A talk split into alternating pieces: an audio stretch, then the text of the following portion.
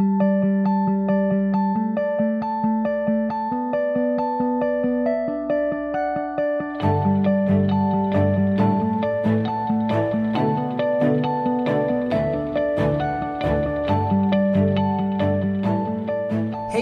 welcome back to the SLI podcast. Today we have a great conversation with Don Jansen and Carol Malinsky where they go through the importance of putting relationships before results.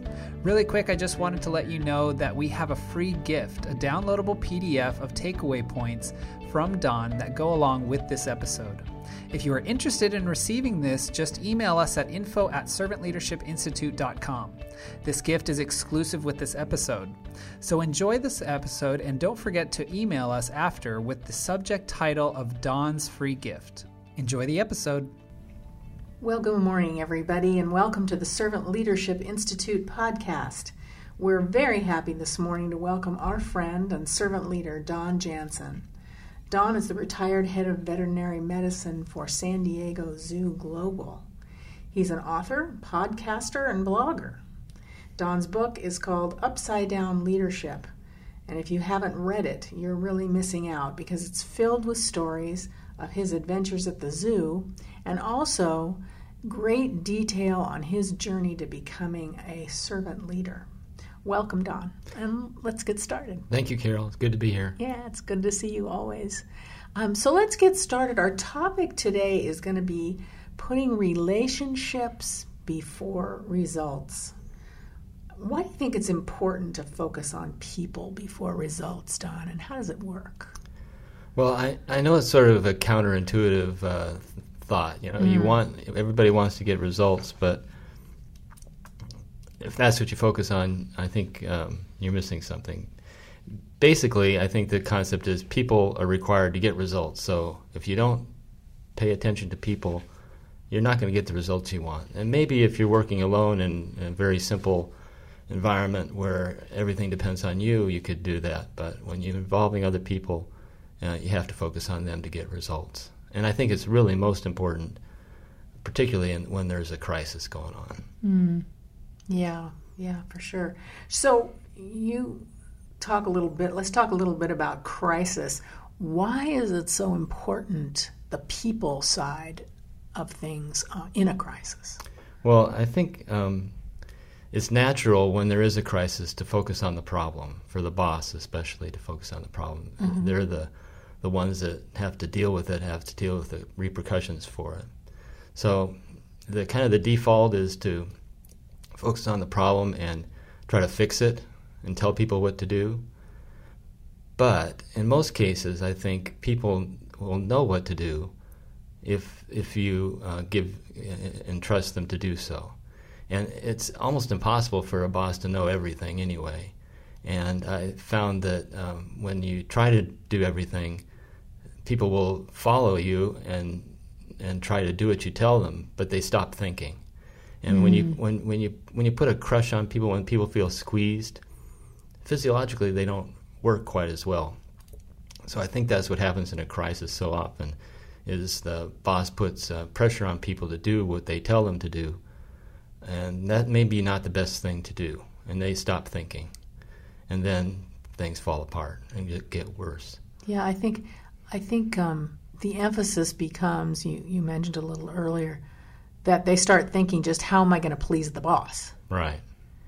And so, I, what I'm hearing you say is that that stops them from really looking at trusting themselves and looking for solutions to the problem. Yeah, I think that's exactly what's going on. And and uh, over time, people become less um, willing to put themselves at risk or to come to mm. to um, to go in a direction that uh, they think is right um, because they're just following orders. Yeah. And they yeah. get discouraged and disengaged and all that. Yeah. Can you give us an example, perhaps, from your book about a situation like that? Yeah. Um, uh, I guess kind of my favorite example is um, uh, one, one of uh, it's kind of early on when things were going really well. One of the veterinarians that was most important to me probably got sick. He got cancer, and uh, it was it threw us all into a tizzy, of course. But he handled it really well. Uh, he took it um, took it very well, and, and it kind of bolstered the morale of our whole department because of the way he handled it. But I knew him well enough to know that he was scared. He had a family, young family, and yeah. he wasn't sure what was going to happen. Of course, he was going to go through chemo, and it would be uh, put him his immune system at uh, at risk, so he would be unable to work with animals, at least sick animals, for a period of time, and he would be he would be sick. You know, just Yeah. chemotherapy does that to you, and he wouldn't be able to work or not be able to work at his prime. So what was what was he going to do during that time? Uh, and I, I was thinking, you know, it's there's a lot of options here, but it's kind of my decision as department head what's best for the department. And if I looked at just results, you know, I would have thought, okay, we need to cover his absence, so Yeah. uh, put him on disability. He'll get paid. If he gets better, he'll come back, and everything will be okay. But uh, I also realized that he was uh, dependent on um, on his work for you know to maintain his kind of his personal value and, and his sense of self. And we really did need him around. He was a great influence for uh, how to behave as a veterinarian, I'll say. And he was a really good influence in that way. If he was gone, we wouldn't have that. And besides, there were a lot of other things that I could have him do, or that he would be good at doing, other than being around the animals. We had policies and procedures and, and things to work out that he could do when he was not able to be around people. So we decided to keep him working as much as he could. Uh, and he, there was times when he just couldn't, and it didn't go well. But all in all, uh, he, he, uh, we kept him around, and he get, did get better. His cancer was gone. In fact, he's still a valued member of the uh, organization, Oh, that's great. and I, I think he still would have been if we'd have put him on disability. But he, but it really helped uh, him, and oddly enough, I guess uh, it came around to help me too because uh, I turned out last year to have the same cancer that he did, Oh my goodness. and uh, he was a big supporter for me during Yeah. that time. A big, Huh. uh, his success uh, was uh, it really helped me get through my chemotherapy as well. Yeah, yeah. You know, we uh, what you're pointing out there and what you're illustrating is so important, and I think it's it's something that sets servant leadership apart. You looked at an event. We call it the unfolding of life's events Right. and it's our our goal as servant leaders you know to deal with those things and to not take as you mentioned the obvious solution of remove this person just get somebody else you know in there that can do do the job so that we maintain our results Right. but you look deeper and i think servant leaders look deeper yeah, they look at the long term. and to see a more holistic uh, solution Right. That always involves people. yeah Yeah, that's that's good good way of putting it. I, I like that. Yeah And I think for veterinarians, another example that you may not expect is for a um, medical emergency. We we deal with these sudden medical emergencies where you have to think fast, you have to act fast, and it's very tempting for the veterinarian who's responsible for that moment to be barking orders at people.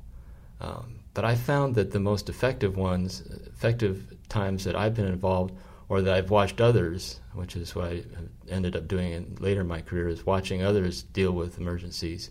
So the most effective ones, there wasn't a lot of loud volume of talking. In fact, there wasn't a lot of talking at all. The ones that worked the best, everybody knew what to do, and they worked together as a team because they do that all the time, and they trusted one another. And there was, didn't need to be a lot of talking or a lot of orders being bounced around. People knew what to do mm-hmm. Even though the veterinarian was making the decisions of what needed to be done and how it needed to be done, it didn't need a lot of um, bargaining of orders. Just, uh, just uh, uh, trusting one another to do their jobs. So even in even in a crisis like that, um, I think it still works to Yeah. focus on the people. Yeah. So let's talk a little bit about results, though. I mean, we have to get results. So, what do you do to maintain those results at the same time you're trying to approach things, you know, as a servant leader and more holistically, as I mentioned? Yeah.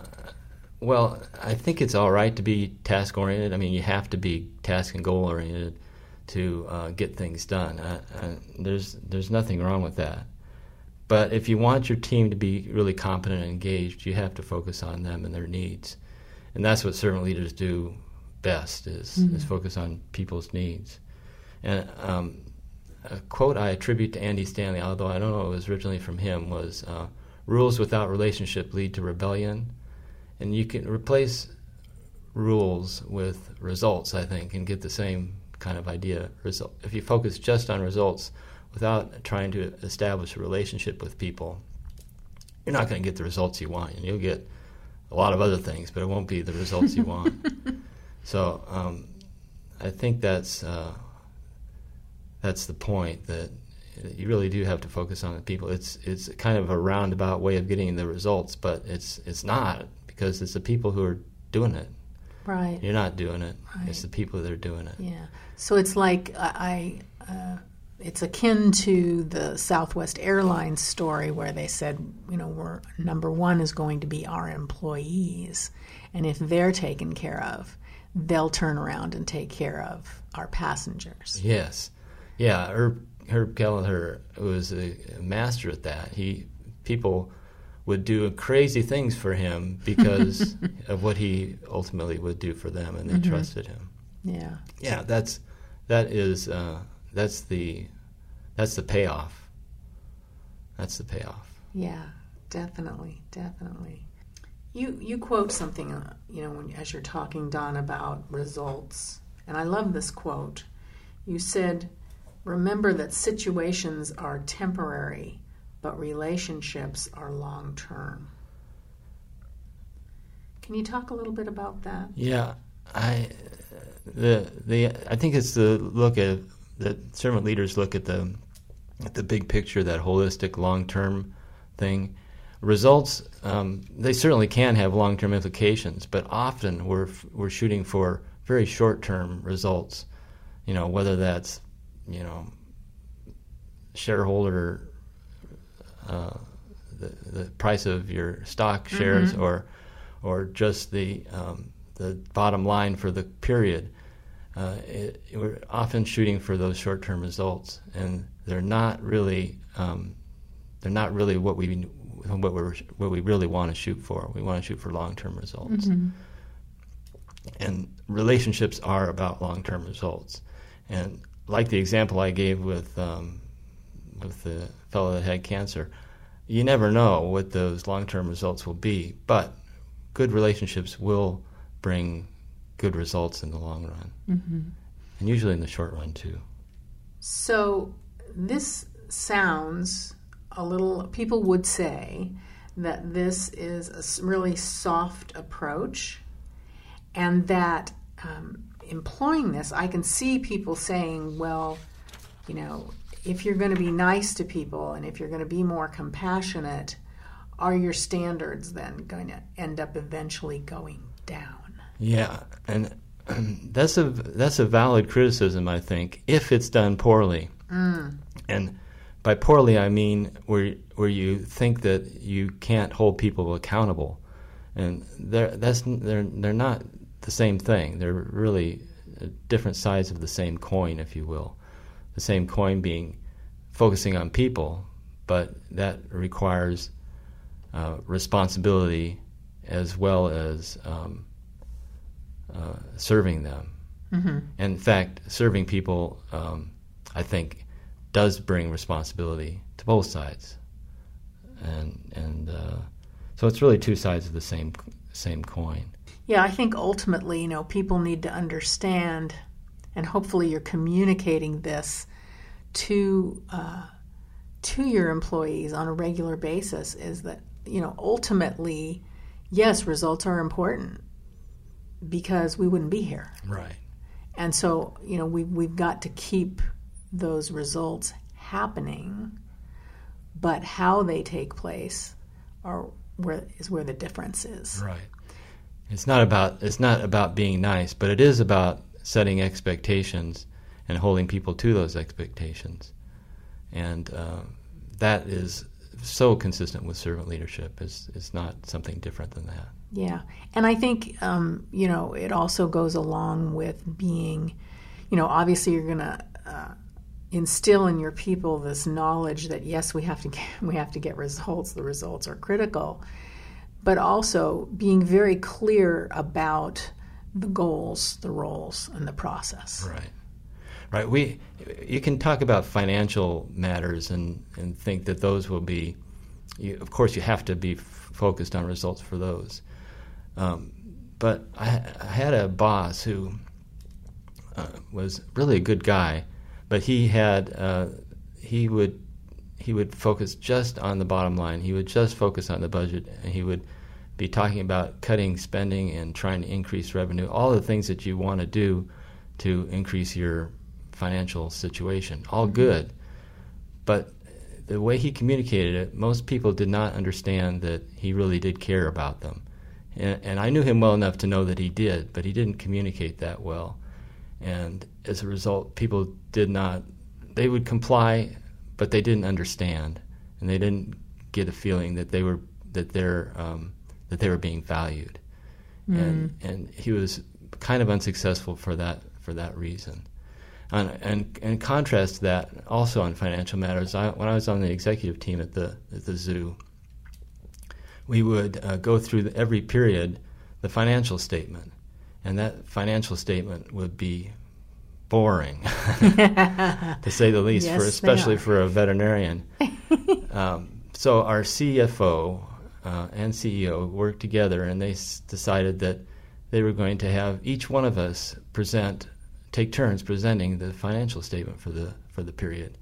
And uh, I was one of many who thought that was ridiculous to do because it, we needed the CFO to do that, right? Right, She's the course. one who knew the, the, the basis for it. But um, but it worked, and that's the the the point of that was that the uh, the people dynamics uh, were so important. Uh, we she attributes that doing that activity to improving the financial matters at the San Diego Zoo Global tremendously. I mean, mm-hmm. there are a lot of factors involved, probably, but that one thing brought everybody together. And I know when I took when it was my turn, I took it very seriously because you're going to be in front of everybody else in the in the in the boardroom talking about the finances. So I had to kind of know what I was talking about. So I took the time to to uh, talk to the finance people, and it also gave me the opportunity to explain our how, how our departments worked and how they were part of the financial impact of the organization. And none of that would have happened otherwise. And each of us had that opportunity to do so. So by focusing on the people, which is what she did, it uh, enabled the, um, the financial results to improve. Um, as before, she was just focusing on the results and hold, trying to hold people accountable directly. You know, if their yeah. if their if their revenues were down, uh, why and what are we going to do about it, and whose fault is it as an implication. But instead, we all took responsibility, uh, and and in the end, we kind of enjoyed it and and and really learned a lot as well. So what I'm hearing you say is that you know you didn't just take it as uh, okay, here's the you know, here's the financials. I got my slide up on the wall and I'm looking at my, and I'm just giving numbers. Right. Because you you were given that task to present, you felt it was necessary to dig in and really find out what did it mean right not just give the numbers did you find that that that kind of that happened sort of across the board oh yeah yeah, and we all learned uh, more about each other that way as well. And again, it, it, it, was her intention was to get us financially literate, really. Yes. Because a lot of us weren't all that financially right. literate. and she was effective in that. But more than that, we got to know one another's um, area and how it plays into the role, the whole financial roles. Instead of being defensive, we could be um, part of the process, and we felt valued that way rather than rather than being the problem, because that's what we would focus on before. Were the problems and who's who's going to fix it. Now we could focus on being a, a, part of the whole and having value rather than be a, be the problem. Yeah, and you obviously you and everyone else gains really a deeper understanding of the organization. That's right. And what small things may be affecting bigger things that you know, and the interplay between the departments. I mean, there's just a whole world right. of stuff. Yeah, that's a good that point. That's a good point. It, we we um, one of the things that I talk to our veterinarians about all the time is organizational influence. You you want that influence to um, because we're veterinarians and we have a, something to say, something to contribute. But if we're just concerned about our little part of the world, people won't be listening. Mm. But if we're concerned about the whole organization, people will listen. They'll listen to, they'll be more willing to listen to the whole thing. So yes, I think that that has a benefit too. And it's again, it's all about uh, focusing on people to get the results that you want. Yeah, yeah. So a couple of other um, Don Jansen quotes that I really, really uh, like. Um, you say leaders serve the needs of others. That is leadership. And anyone can be a leader if they serve. That's responsibility.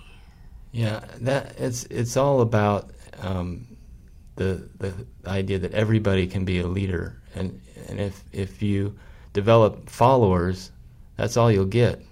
But if you develop leaders, you'll develop mm-hmm. people with responsibility who will be, act like owners, who will care about the organization and care about the results. Yeah. And obviously, it sounds like, you know, you're familiar with setting up structures that allow people to really understand the inner workings of what they're doing. Right. Yeah, and it is. And why they're doing it that, that is so important the, that they understand why they're doing it. And so often, and this gets to that. I mean, that's that's really what what uh, we're talking about here is focusing on people and getting them to um, be part of the story, getting them mm. to feel that they have uh, a, a, purpose, and that their the purpose is what the organiza- they're what they're doing is contributing to the purpose of the organization, a bigger cause. Yeah. It gets to the why. Uh, and and uh, we so often forget to focus on the why. We focus on instead the what and the how, uh, and forget about the why. And people get disengaged when you do that. Yeah, and and ultimately, you know, the goal really of servant leadership and of, of integrating servant leadership into your your organization is so that everybody can understand their why. Right. And I personally believe that every person um, needs that. It's like food for their souls. It right? is, yeah. To know why, um, why I'm here. Yeah, it gets What's you up in the purpose? morning and yeah. gives you energy to to get through the tough times. Exactly, exactly. Um, so I want to ask you this is, uh, we didn't talk about this beforehand. I'm going to throw this to you out of left field. Can you tell us uh, a story from the zoo, one of your favorite leadership stories from working with the animals? Oh, uh, my favorite leadership stories. Um, um, well, the one that comes to mind, I think, is um, one about our CEO. Uh, after after a very difficult and long uh, animal care story, this was uh, a orangutan that we did open heart surgery, and mm. she was under uh, ICU care uh, on a ventilator for two weeks, and uh, it was really touch and go that whole time. If I had to bet whether she'd make it through that, it would have been in the probably single digit percentages, you know. But we persisted and had a lot of help, and she got through it and got better. Mm-hmm. And at the end, uh, we um, so often in, in, in zoos and me- medicine, you uh, move on to the next thing, you know, and you don't really celebrate the the successes, and that's certainly true with us. We just move on because there's more things to do. But uh, we stopped, and uh, the CEO called me into his office to thank me for doing it. And he, and when he did that, he said, "You know, who else is there to thank?" And I said, "There's a whole bunch of people to thank." Mm-hmm. And he said, "Well, call them, bring them in." So they all came to the CEO's office, and he thanked them personally. And he he uh, did it with humility and he did it uh, with as if it were my idea. so I got credit for it. But beyond that, he, we also had a celebration that um, for all the consultants and everything that helped us, and uh, that sort of thing uh, goes a long way too. I mean that that win and the celebration of the win uh, moved us so that we felt that there was nothing we couldn't accomplish Oh, and that awesome. lasted for years. Oh, that's really fantastic. Yeah. yeah, you felt you were miracle workers, right? Yeah, I, and that we were appreciated, I think. And, yeah. and, uh, and he was particularly good at that. When there was a difficult thing, uh, whether it was a success or a failure, he would be there on the big ones when he knew that there was a big emotional investment in it mm-hmm. that would um, that could either hurt or help us. And he was there always to um, not tell us what we did right or wrong, but to uh, show us that we had value to him personally as well as the organization. Mm-hmm. And to hear that from the CEO uh, just goes so far. Yeah. More than yeah. more than anything I could say or do. Yeah. Well, when I re- when I introduced you today, I said you were the retired head of uh, animal care. You aren't really retired, though, are you? You've refired, as Ken Blanchard would yeah. say. Well, uh, yeah, I still like talking about leadership. I still like talking about animal welfare. Those are my my um, my um, things that I enjoy the most. There's a lot of things I don't miss about working, obviously, and uh, I, I do. Um, my wife and I are in a have a motorhome, and we're doing the retired couple thing. So I can qualify as retired too. I think. you're filling. You're checking all the boxes. Yeah, that's right. Yeah, that's great. Well, how about some final words for us today, Don, about leadership, courageous leadership? Talk a little bit about courageous leadership. Yeah, we we talked a little bit about it, it sounding soft and, and and squishy. You know, the sort of easy uh, focus on the people. But I think courageous leadership is thought in, in, incorrectly. By the way, I think it's thought of as being firm and unyielding, uh, decisive, uh, making quick, decisive actions and decisions, and taking risks uh, without really worrying about what other people think. And um, I don't think that's courageous at all. Actually, I think it's that short-sightedness that we were talking about before, and and um, honestly, I think it's kind of selfish. It's it's, a, it's self-focused at least. On on the other hand, servant leadership really is courageous because it it takes the focus off of yourself uh, by serving others, and really. The courageous part of it is fighting for what's right, regardless of what the outcome might be to you personally. Mm-hmm. And that's what takes courage, and that's what take that's what makes um, great leaders. I think those yeah. that are willing to take that courage and do the things that's right, regardless of of what might be the personal stake on them. And um, and servant leaders, you know, just to bring this full circle, I think they um, they value people for who they are, not just the function that they serve. Mm-hmm. And that's what gives people a sense that that uh, they are important, that they have a purpose, and that they will do like for Herb Kelleher just about anything that he Mm-hmm. asks, Yeah. and because he they can trust him that they will- that they that he is out for their best interest, and that's powerful. Yeah. Yeah. So, if I had to summarize in a little bit on this topic, I would just advise leaders out there to um, to be courageous by deciding to take this different sort of approach, putting relationships ahead of that results word. And when you focus on those relationships and you're very clear to those you serve about what your purpose is, about the goals, whose role, who's doing what, and how you're going to do it, and you lead with compassion toward those people, they will respond. And your results will take care of themselves. Yeah, that's very well summarized. Servant leaders ultimately do get the results they're looking for, but they do it through people. Yeah, yeah, it's really wonderful.